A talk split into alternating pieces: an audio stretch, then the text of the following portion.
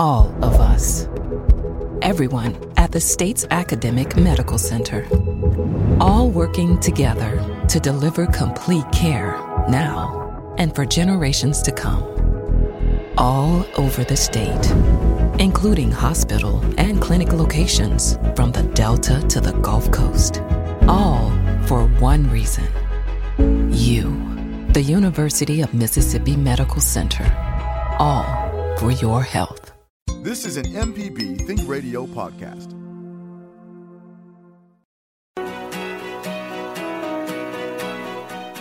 From MPB Think Radio, this is Southern Remedy with Dr. Jimmy Stewart, where the doctor is always in. Dr. Jimmy's not in studio this morning, but after the news, he'll join us via Skype to answer your medical questions. He's a professor of internal medicine and pediatrics at the University of Mississippi Medical Center, and he's ready to answer your medical questions. So call us today at 1 877 672 7464. That's 1 877 MPB Ring. You can always send an email to the show as well. Send it to remedy at mpbonline.org. This is Southern Remedy from MPB Think Radio.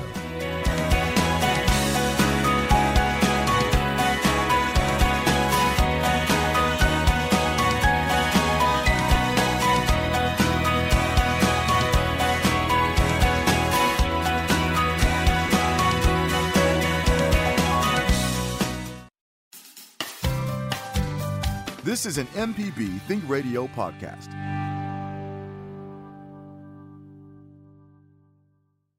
This is Southern Remedy with Dr. Jimmy Stewart on MPB Think Radio. To take part in today's show with your questions or comments, call 1 877 MPB Ring. That's 1 877 672 7464, or you can email the show remedy at mpbonline.org.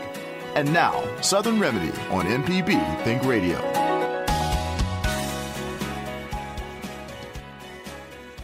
Good morning to everybody. This is Dr. Jimmy Stewart, professor of internal medicine and pediatrics at the University of Mississippi Medical Center, and coming to you uh, off site but live this morning. So, we are ready to answer any of your healthcare questions right here on Southern Remedy. So, if you've got any kind of question about uh, the health of yourself, maybe it's some medication that you've been given, you don't know what to think about it, is this something that's going to help me?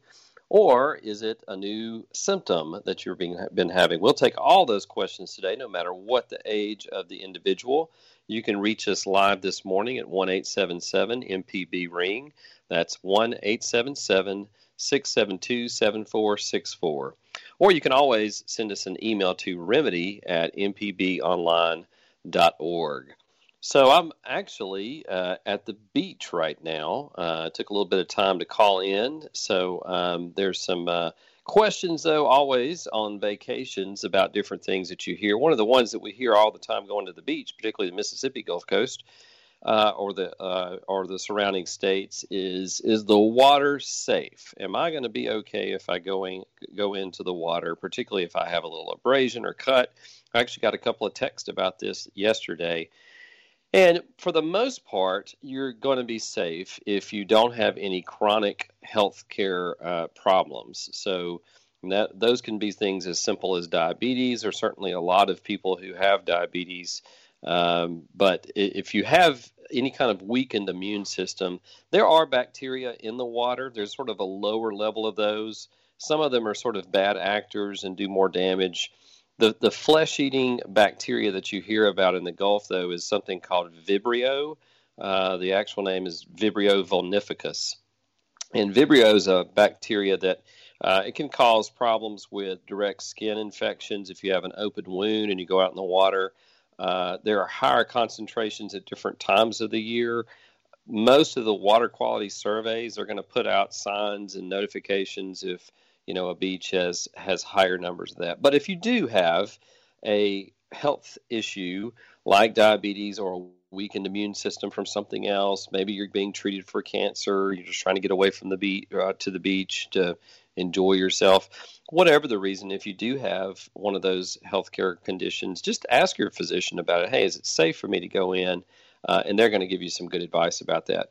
And as far as an open wound, what do you do? You cover it up. I mean, putting a band aid on there, uh, particularly now, if it's a small cut, you can use those waterproof band aids that really can protect it a good bit. Take those off after you're out of the water, wash it down really good with soap and water, put another band aid on it, maybe with some antibiotic ointment. But that's one of the things that you can do to try to prevent that. Um, at the beach. Certainly, one of the biggest things is sun damage um, and dehydration that goes along with that. It's hot out in the summer.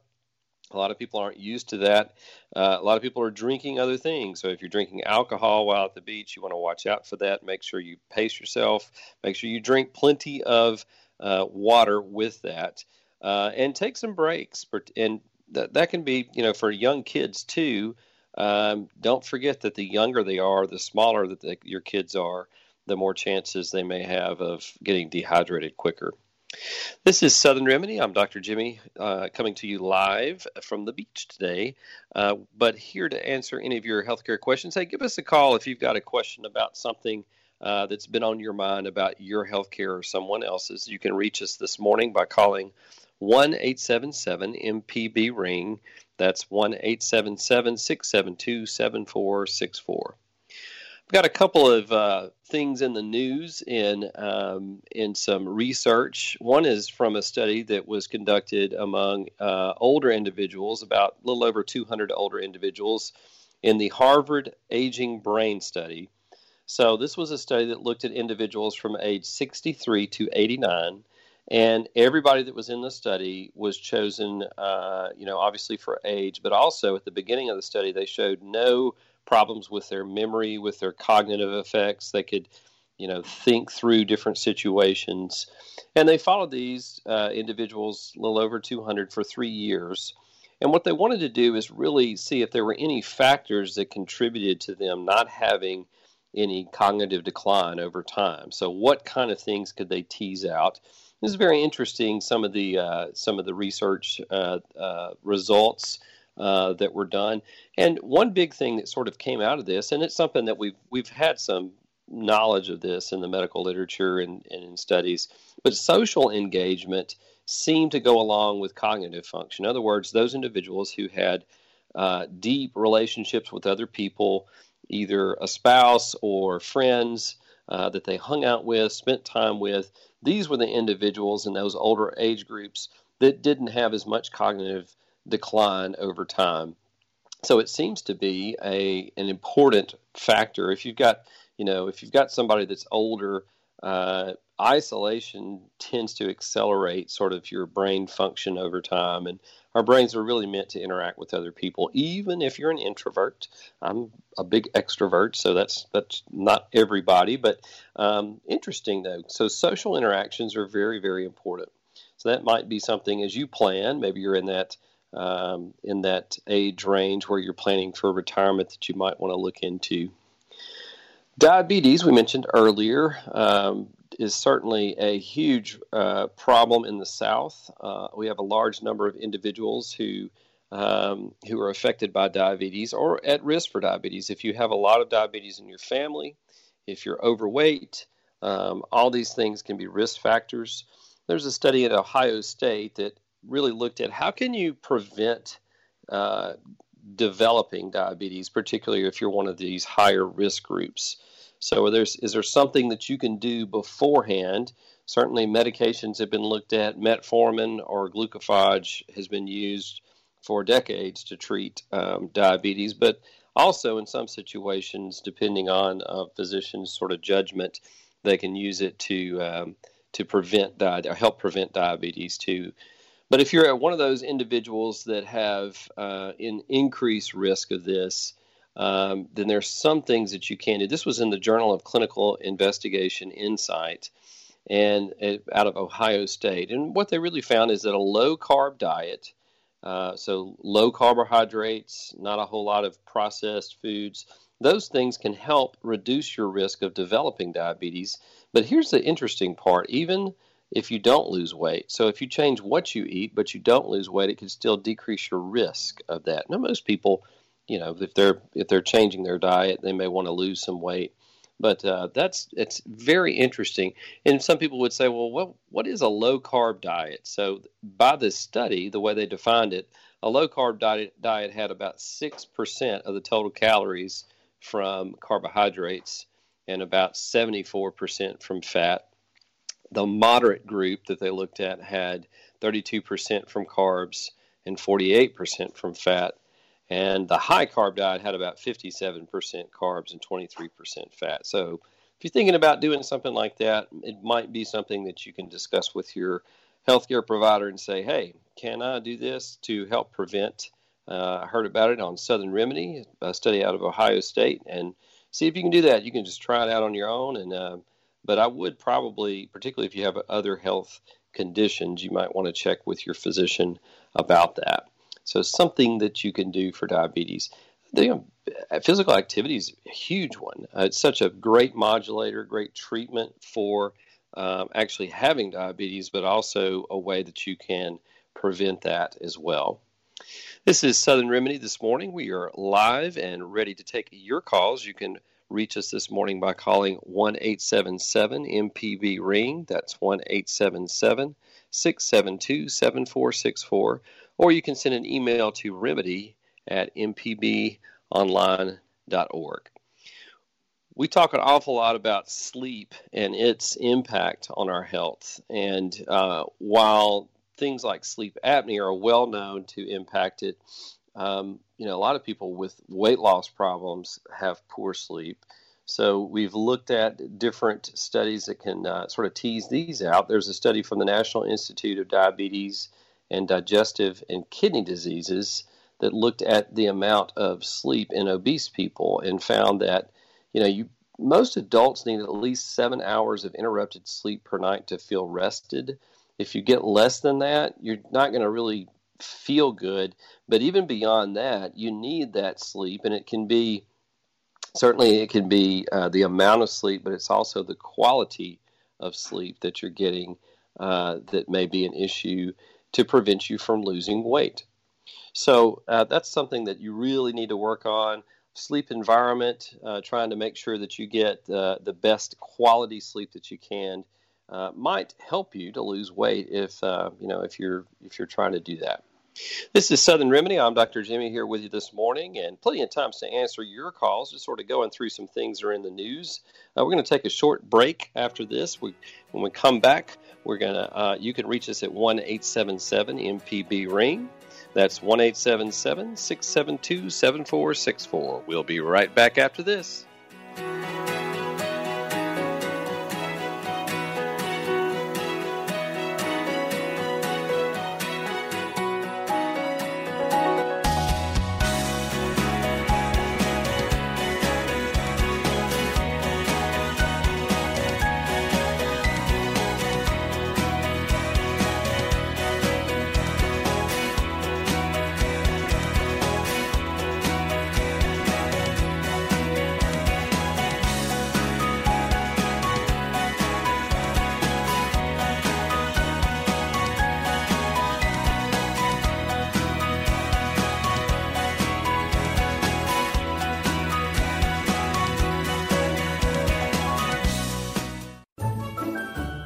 This is an MPB Think Radio podcast.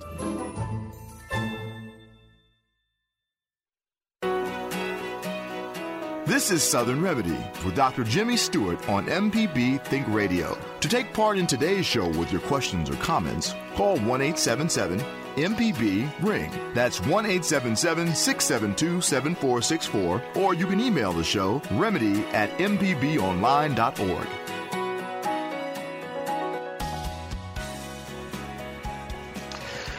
Welcome back to Southern Remedy. This is Dr. Jimmy with you this morning and uh, broadcasting uh, partly from the studio, and I'm actually at the beach right now, uh, enjoying some great weather down here on our Gulf Coast beaches. I know a lot of people from Mississippi, Louisiana, uh, all over really come and uh, enjoy the great resources that we have at our beaches uh, on the Gulf Coast. But I am here with you live, so you can call in with any kind of questions that you have about the health of yourself or somebody in your family, or maybe it's a neighbor that you're interested in knowing what's going on. You can reach us this morning by calling 1 877 MPB Ring. That's 1 877 672 7464. You can always email us, and from time to time we do read those email questions back and try to answer those so that everybody can uh, can participate in those, uh, in knowing what those questions are and what the answers are to them, you can reach us uh, by email by emailing remedy at mpbonline.org. So, Kevin, I think you have a question about the beach. Is that right? Yes. Uh, I love going to the beach. I'm going down there in a couple of weeks, and I always try to do a good job of sunscreen and staying under the beach umbrella and, and you know, wear clothing and that kind of thing. Uh, but on right. the rare occasions where someone might stay out in the sun too long and get a sunburn, what are your recommendations for the best way to treat a sunburn are? Yeah, that's a common question of, you know from sun damage. If you have experienced that and you've already got the sunburn, uh, you want to try to take care of that skin. Basically, the top layer of that skin's been uh, it's an actual uh, thermal burn to it. So you've removed those top layers of the skin and damaged it down to a level that it can't hold in water. So that's why you feel, you know, you typically feel uh, it feels, of course, raw, but it also feels very dry and you can a lot of the things that you can put on there are pretty good at, at uh, you know at least making it feel better. So a lot of the aloe vera products those are fine to put on there. You don't want to put things that have a lot of oils on after that. That's the the thing that i see the most is if you're going back out certainly put sunblock back on where you have that burn but you may want to give it a break. Maybe put the you know as kevin said put the put your shirt on uh, that sort of gives you that spf protection but any of the over the counter products, particularly if they have aloe on there, I know a lot of people have other things that they do. Uh, I've heard people use things like butter. While that might be, you know, they might think it's a good idea, it's probably not. And you can actually get sort of a chemical burn on top of that. Uh, thermal burn if you uh, if you're doing that. So be a little careful with those kinds of things. When you take a shower too or a bath, it certainly helps to you know, not get that water too hot because you can actually do more damage to the skin um, just by the temperature of the water. Uh, use a mild soap on it, uh, and then lather up later with uh, with uh, what we call an emollient. Some of the lotions are fine that you use for other things. Actually, it's it, we almost treat it if for severe sunburns like a, a burn that happened with with uh, you know from water. Um, uh, so you want to you know you want to really if it's an extensive burn to you or to a certain area, uh, you might have to use something like uh, Silvadene, which is a prescription medication. But the biggest thing is you can put some of those aloe vera products on there and it should be fine. Um, but again, stay away from some of those other things. Uh, if somebody says, hey, put salt on it, that's probably not something to do or something like that. But uh, keeping it covered up and, uh, and then wearing sunblock on top of it is certainly fine. This is Southern Remedy this morning with Dr. Jimmy with you, and uh, we can take your calls. Call in with a question that you have about uh, what's going on with your health. You can reach us this morning by calling 1 877 MPB Ring. That's 1 877 672 7464. Speaking of risk reduction with certain things, um, people always ask, you know, what, how can I reduce my risk of cardiovascular disease? Cardiovascular disease being heart attack, stroke are the two main things that we think about. Uh, peripheral vascular disease, a lot of people are affected by that too. So we know that it's it's been linked to weight in the past. Um, so the more that you weigh, the more the risk you have. But a lot of people have looked at the individual um, the distributions of that. So where do you store body fat? You know everybody has a little bit different way that their body stores fat and the distribution of that fat throughout their body. Some people store it uh, you know in their hips. Some st- people store it in their uh, lower le- or upper legs uh, and others around their waist. So there have been a lot of animal studies uh, to try and tease this out about what is the um, you know is there a, a, risk with certain distributions? And there was a study that looked mainly in women over the age of 50 this was in the european uh, heart journal uh, a study of a large number of women 161000 aged 50 to 79 to see if the bmi the body mass index or the fat distribution was associated with the cardiovascular risk. So large number of uh, participants in this. And all of these participants had previously enrolled in a study called the Women's Health Initiative way back in 93, uh, between 93 and 98.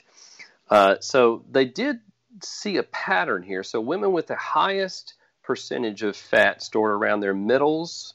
So anything from your waist uh, really up to your chest, that uh, uh, and the lowest percentage of fat around their legs. So sort of the the uh, classic apple-shaped body type. They had the highest risk of cardiovascular disease. So you know the the and that's something that we've sort of known a little bit. Um, that that that distribution of fat may be a little bit different risk and may be useful to you know be a little bit more intense with um, with that higher risk group as far as targeting uh, things to do to try to decrease that. All right, I think we have a caller on the line. We'll go to them now. That's right, uh, Dr. Jimmy. We've got uh, Edward who's called in from Jackson. All right, Edward. Good morning. Yes, sir. How are you doing today? Good. Thanks for calling. Listen, man. Uh, I grew up in New York City, and when I went to first grade, above the backboard they had the four food groups. You know, you had your meat and vegetables and uh, meat and, and and milk and bread and everything. And all through the education system, uh, they stressed eating properly. Now, right. the, edu- the I've never been in the classroom down here. I don't know what they do, but with all the people that have diabetes, uh, I would think that they would want to educate them on a healthy diet and uh, not have a bunch of junk in the, in the schools and uh, educate them. My mother, my mother-in-law died of diabetes, so I saw the situation firsthand. Now, uh, uh, one comment I have, I figured out that the teachers with the pay raise, they got less than seventy cents an hour, and that's a joke. I mean, these people go. My brother was going to be a teacher, but he quit, and uh, you can't blame them because you don't have any help from the the, the politicians here. All they want to do is sell this stuff. Now they got the thing with the the veggie burgers because the meat guys are crying, and it, it's just amounts to uh, uh, all it is is about the money and selling pizzas on TV and and uh, watching the hamburgers with the fat sizzling and and people are just eating the stuff and uh, if if they're not educated properly from when they're growing up, nothing's going to change. It's only going to get worse. Now, yeah, Edward. Edward, you, you bring up some great points, um, particularly about you know dietary habits. And you're right. Uh, what we should say is prevention of all these problems, not just diabetes but others too. They they start extremely early, and you know a lot of people will think, well, you know, my child can eat what they want. When they get older, maybe they can eat better. We actually know that you can change.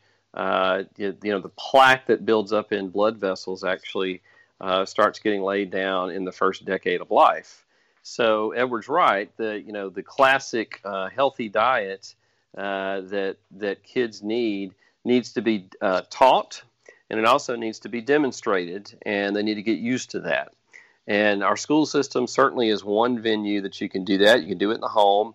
Uh, a lot of people, if they have uh, you know access to do it and the, means to do it, can can send those those uh, lunches with them to school. But really, schools uh, bear a, a, big burden of that. Edward, I'm with you. I mean, we've lobbied a lot to uh, to uh, change the diets or the food choices at schools. There's a lot of complex issues with that, as you brought up. I mean, there is an industry side to this, and certainly there's a lot of uh, a pushback from some people to change that. Uh, a lot of people, once we went from you know what was provided to choice uh, in schools, uh, you know, if you got a kid and they like pizza and pizza's there, and then you've got some fruits and vegetables that they can eat and some lean meats, you know, they're probably going to choose the pizza. Um, so there's lots of issues like that. Go ahead. Have you ever been to? I, have been when I got down here and got married. Uh, I went to a family reunion. Huh. And that was like, you know, nothing but grease and, and fat and sugar and you know, it, yep. it's it's in the culture. You know, something's got to be done with the culture. Yeah. Uh, uh, change it. I mean, you can go on to, out to the mall and just sit there and, and watch people go by and you say, "Man, how how do these people carry all this weight around?" Are you down on the coast? I am. I am. Yeah. So so uh, yeah, it's um so it, you're right. It is part of our culture, and, and a lot of you know about 20 years ago, I was in, involved in some studies that dealt with uh, fifth graders in Mississippi schools at two different locations. And we dealt a lot with this, with you know, changing what people eat is cultural, and particularly here in the South, not just in Mississippi, but in the South, our food is really tied to who we are and what we eat. Uh, I mean, who we are, uh, you know, as as a people. Uh, those things are really tight together. So when you talk, I, and this is something I took for granted because I would tell people, hey, you really need to change what you're eating. Um, you know, from from things that are that are have a lot of the higher calories in them, like fats and processed things and sugar. Um, however, when you tell somebody that, the way it, it is equated is, hey, that's part of us. That's what we've done for generations. I do point out, you know, a lot of times that although the food may have been the same, portion sizes have gotten bigger all over. I mean, that not just in the South. So, and that's not just at restaurants; that's at home too. But the activity levels have dropped dramatically. You know, we don't walk as much as we used to do. We don't.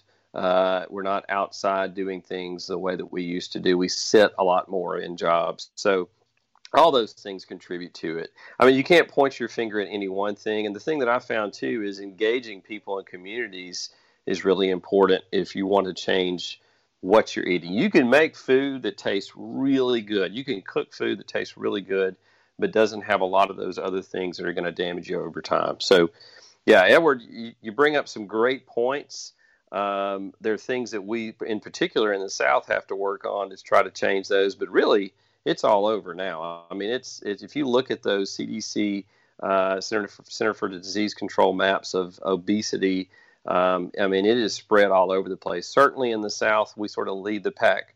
Uh, but otherwise, you know, it's it's all over. So, thanks for bringing that up, and uh, certainly something we all need to work on individually. And um, and you know, Edward Edward said too, we need to lobby different people know who your congressmen are and the, and the ones that are controlling different things about you know that are related to some of these issues and say hey i want to speak to you about this it really does make a difference to them if you talk to them about what changes their minds about things um, and influences the way that they vote about it um, and the legislation that gets through. We're going to take a short break. When we come back, plenty of time to answer your questions about your health care or the health care of someone near and dear to you. You can call us this morning at 1 877 MPB Ring. That's 1 877 672 7464. We'll be right back after this.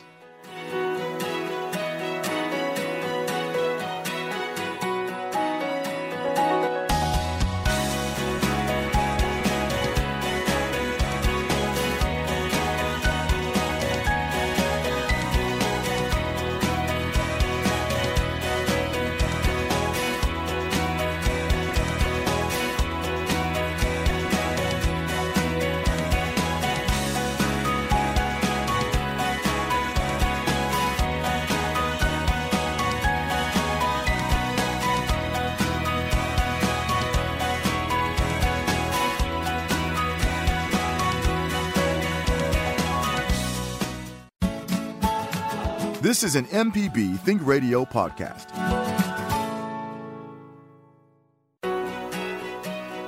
This is Southern Remedy with Dr. Jimmy Stewart on MPB Think Radio. To take part in today's show with your questions or comments, call 1 877 MPB Ring. That's 1 877 672 7464, or you can email the show remedy at mpbonline.org.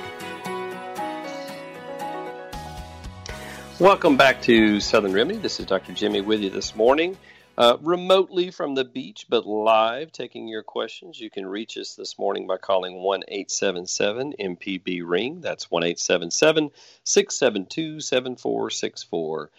Hey, what about information hunger? You ever wondered, like, why do people, why are we so obsessed now with information? Everybody wants to know something.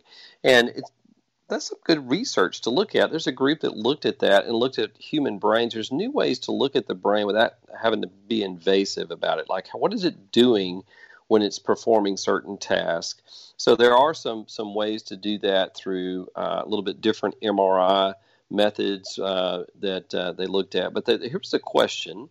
So why are we so addicted to just knowing something more? You know, the internet and certainly our phones and our mobile devices – they um, really cater to that. Um, and to the brain itself, information is its own reward. So you can you can really sort of prime the pump there. So the, the study, in a nutshell, said the after they looked at the MRI, did sort of confirm that. So uh, you know, people seek information not because necessarily it has value, but it can bring them benefits. Uh, the same centers that that give us feedback in our brains and those pleasurable ideas to say, "Aha, that's great for me."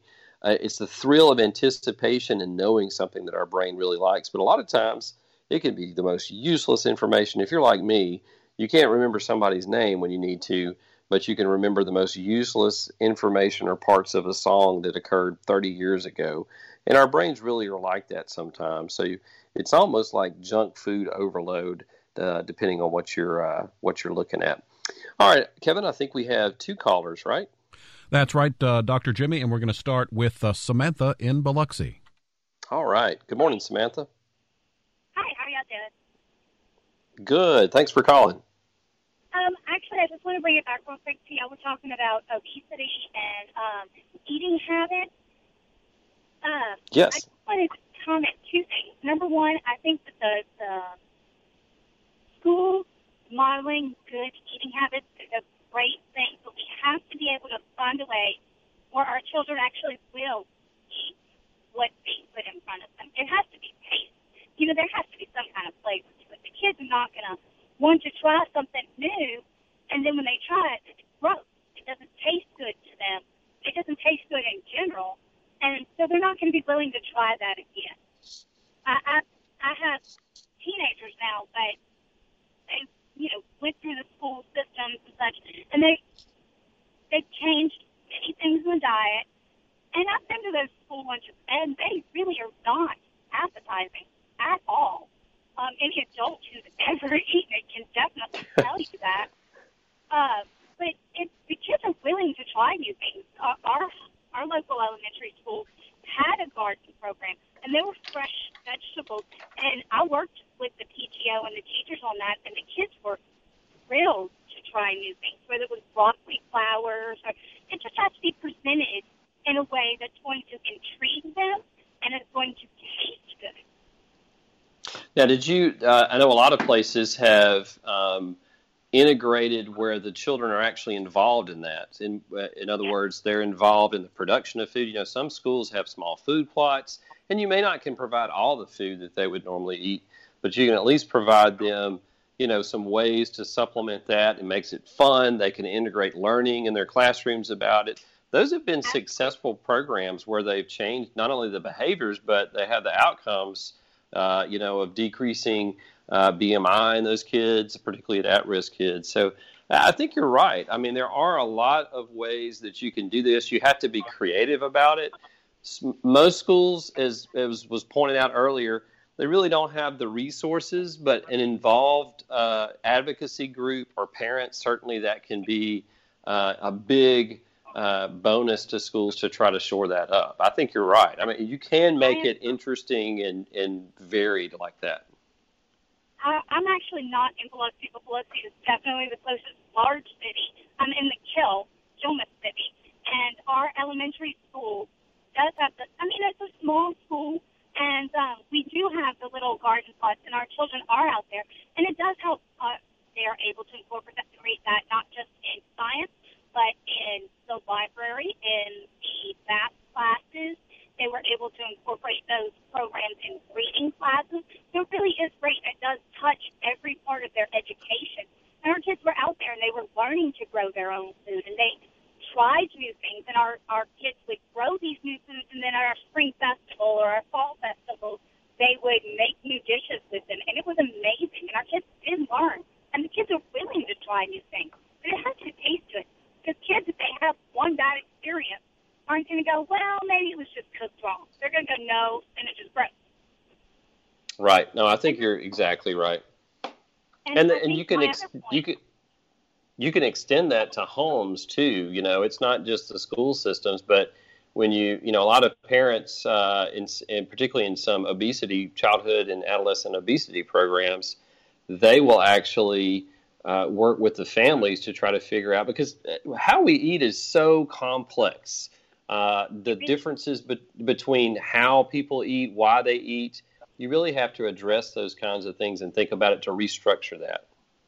Exactly. And the, the programs that do the best with reducing obesity levels do address those problems.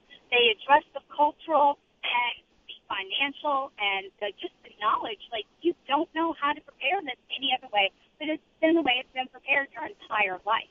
And I think right. the point as far as obesity levels go is if you look at it, it's not by accident that the the states with the highest poverty levels also have the highest obesity levels because an apple's right. going to go bad within a week, and it's more expensive than that box of 30 chips that's going to last a little bit longer for that after school snack because the chips Yep. aren't going to go bad, but that apple will. And people, especially people in the lower income levels, they tend to buy groceries on a okay, well, this is the day that if you're getting food stamps or if you're budgeting, this is the day of the week where I go grocery shopping and it's got to last me a month or it's got to last Right. me three or four weeks. Your fresh stuff's Yep. going. So Yeah, it's- and- that has to be remembered. Yeah, it's and and it's you know these food the food deserts you've probably heard about that. So you can you can look uh, you can overlay uh, the income of of people by zip code uh, of that population and look at the number of fast food stores, which is higher in those populations, and then supermarkets or you know access to healthy foods is lowest. So there's certainly cultural and socioeconomic reasons why it's so hard to do that, but you can you can overcome that.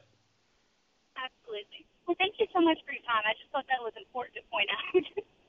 Oh, absolutely. Yeah, that you can make a difference. I didn't. Yeah, we- certainly. You, th- there are some positive little pockets out there of people making a difference. So, thanks for sharing that with us and uh, bringing up that in the conversation. All right, Kevin, we got somebody else there. Actually, still two calls to go. We uh, go next to Trish, who is in Ellisville. All right. Good morning, Trish. Thanks for calling. Yes, um, I was the last two callers I was going to refer to because I think when you get passion and desire involved in our lives, it changes what we want. And I have found that athletes will change their diet in any way to be able to succeed. And also Yeah, that so- children once go ahead. I, I, was going to comment. Sometimes that's good, and sometimes that's bad for athletes. I've, That's I've seen both true. of them. That's true, but hopefully we'll be in a good vein when we make a change. Yeah. You, you had another point. When, when attention deficit children realize that they can control themselves once they've had a certain amount of exercise, it can help them change their lives too. Oh, absolutely. Um, there was a school, I believe it was in Scotland. It was somewhere in England. I don't remember if it was uh, our Great Britain. I don't know if it was in England or Scotland, but basically they had a, a passionate um, principal of the school, a headmaster of the school, and she changed the physical requirements. And she said, you know what? We're going to rain or shine.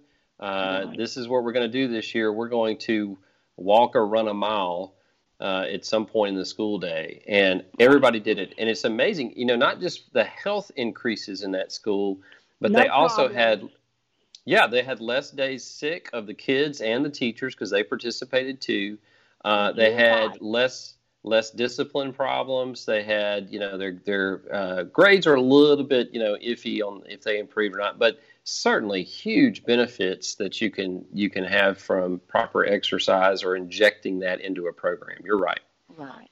But then again, when you really want to get people involved, I, historically in this country anyway, if you get the church really involved, it can really make a bigger difference than not. having Oh yeah, that's a that's a huge motivator and engaging. You know, not just uh, the the other thing that I've had to learn over the years is anywhere where you want to do something like that, you always want to engage with the people at the ground level, with the schools, with the churches, with other organizations in the area, just to say, hey, this is what we're thinking about doing. Is this something you think that you would like? What do you think? You know that you could contribute to this, that you can Right. help us in the planning. That is incredibly important to make it successful. Very important. I know I've lived my whole life. It started out rules and regulations the way I ate, but then it became an act of faith.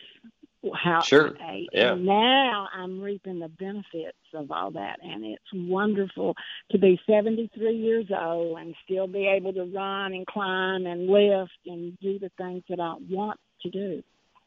That's wonderful. That is awesome. Well, thank you for uh, sharing that with us this morning. Yes, thank you. All right. All right, Kevin, who we got next? Uh, we have got uh, Dudley calling in from Calhoun County. All right. Good morning, Dudley. Thanks for calling this morning. Good morning. Excuse the phone on the it's ringing. It doesn't. It's probably a politician. No, Doctor Jimmy, I have this idea that if uh, we would spend more time and more money in our mental health, especially with younger people, that we would have a much, much better society in which to live.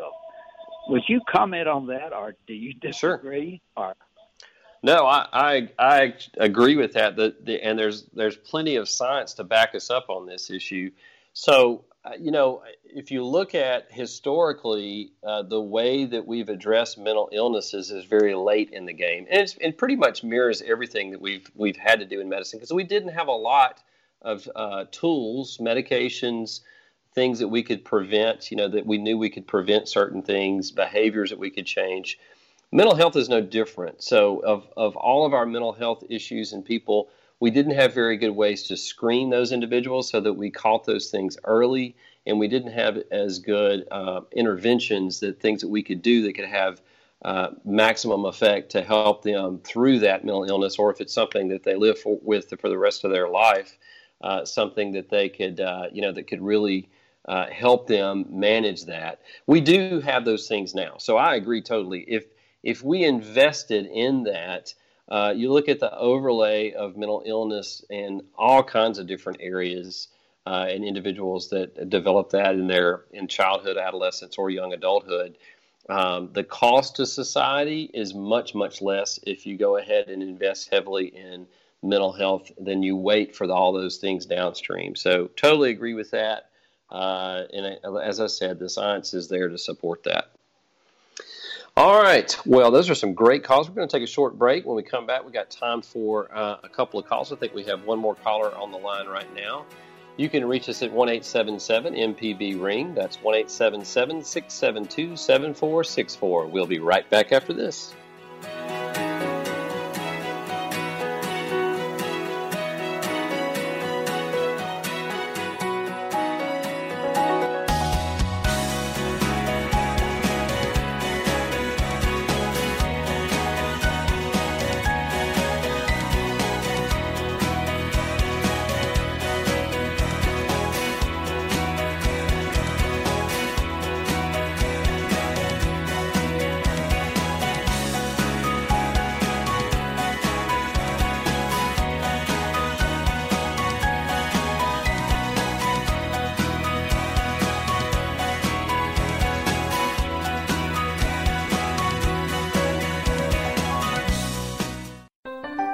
Is an MPB Think Radio podcast.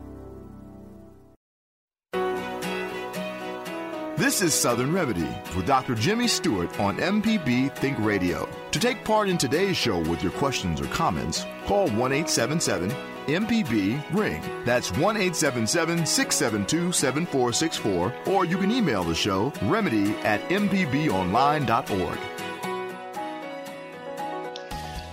Welcome back to Southern Remedy. This is Dr. Jimmy with you this morning, and uh, got some great calls. Been talking about lots of different issues. Probably got some time to squeeze one or two more in, so don't feel like that you don't have time to call us. You can reach us this morning by calling one eight seven seven MPB Ring. That's one eight seven seven six seven two seven four six four.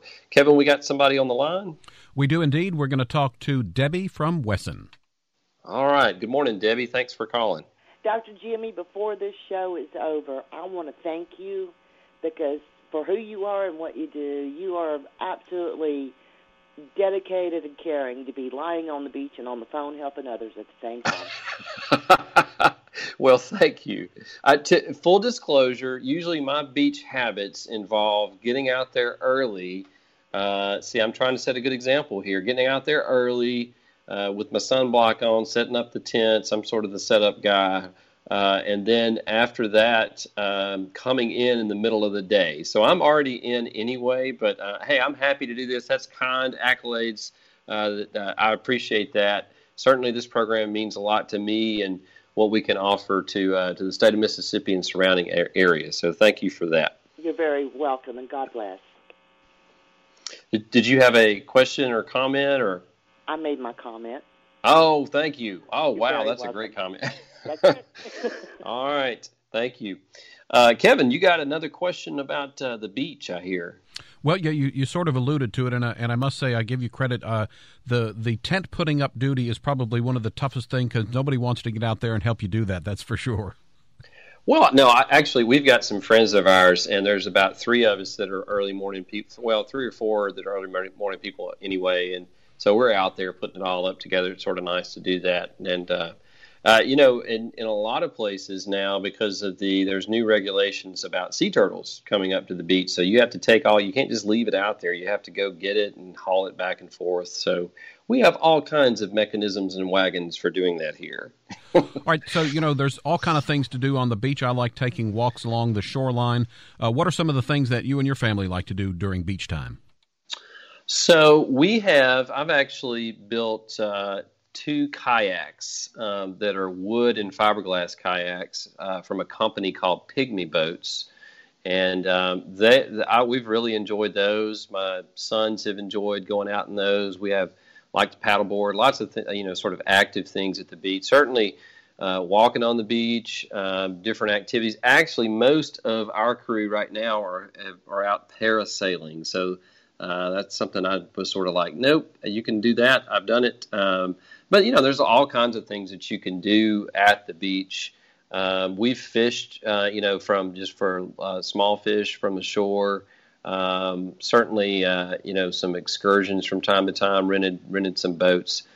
Plenty of stuff to do on the Mississippi and uh, Florida and Alabama Gulf Coast, and certainly pretty pretty accessible for most of the people within this listening area. So that's some of the things I like to do. Uh, I'm looking at a volleyball net right now outside my my window, and I, we haven't we haven't uh, we brought a volleyball, so we haven't done that yet, but we'll probably get to that uh, pretty soon. Um, later in the day, probably not uh, not in the middle of the day. Pretty hot down here right now. All right, this is Southern Remedy. You can reach us this morning. We've got time for maybe one or two more calls. Uh, you can uh, reach us at 1 877 MPB Ring. That's 1 877 672 7464. Uh, or you can always uh, email us. I know a lot of people aren't able to call in all the time. Uh, uh, if you've got something that sort of pops into your mind, it doesn't have to be an email. A lot of people have said, well, I, I just don't you just take emails while you're on the program? No, we take them all the time. We try to address each and every one of those uh, back uh, in a way that uh, the the emailer can get that information, but also for everybody else too. So we do sort of pack those together and share those from time to time. But you can email us at remedy at mpbonline.org. Hey, what about gut bacteria? Gut bacteria, I mean, a lot of people, that's sort of gross to think about, but we do have all these uh, gut bacteria that are useful um, uh, for the health of our of our not only as we get older, but also when we're younger. Uh, lots of studies going on right now about food allergies and how you can sort of change the gut bacteria over time and what you're exposed to early on uh, to help influence and cut down on those food allergies. All right, we got uh, one caller on the line, Kevin. That's right. Our last call of the hour goes to Alice, who's called in from Gulfport. All right. Good morning, Alice. Down here in Gulfport, or close to me at least. Yes. Good morning. I have a question. I recently had a pretty serious abrasion all the way down my shin. It has healed wonderfully, but now I'm dealing with the scar. So Okay. Is it was it pretty deep, or was it one of those that it was just sort of took off the first couple layers of skin there? it just took off the first couple of layers. Yeah. It's and it's all the way healed up now. Uh, yes. Okay. So uh, you can help soften that. People scar differently. Uh, scarring is the body's way, of course, of closing up that, that open wound, but it does it by laying down there are cells called fibroblasts that lay down uh, um, they lay down um, tissue in a plane that causes that scar to, to try to close that up. And it, in some people, that can be what we call hypertrophic scarring. So it can be elevated, it can be uh, not uh, smooth skin. Usually, the skin is a different pigmentation anyway.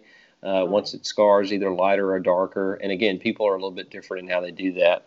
There are some ways that you can help over time. Now, you can put something that helps soften that skin up over time, even if this happened weeks or months ago. Um, and things like uh, Vaseline uh, or anything that's sort of going to soften that up. A long time ago, people used to put like vitamin E uh, oil on there or all kinds of crazy stuff. It really doesn't matter as long as you're you, you keep it from losing that moisture content is the biggest key. There are if it's a you know a bad scar that looks bad further on, dermatologists can do all kinds of different things to sort of smooth that out. But the biggest thing is putting something on it so that it doesn't dry out completely. Uh, that's important for most all cuts that you you know you need to keep them covered until they heal over. But that skin uh, that's growing back in, they really need that moisture content to to heal up properly. You're going to get a better outcome uh, that looks a whole lot better if you do that. All right. Um, yeah, that can be a problem at the beach too. So that's a that's a big deal. Lots of good calls this morning. Hey, thanks for joining us this morning. It's been nice to uh, to look out at the beach. Not that I don't enjoy looking at Kevin through the booth, but this is sort of nice too. I want to thank everybody for calling in this morning. Southern Remedy is a production of Mississippi Public Broadcasting Think Radio and is supported in part by a grant from the University of Mississippi Medical Center and from generous donations from people just like you.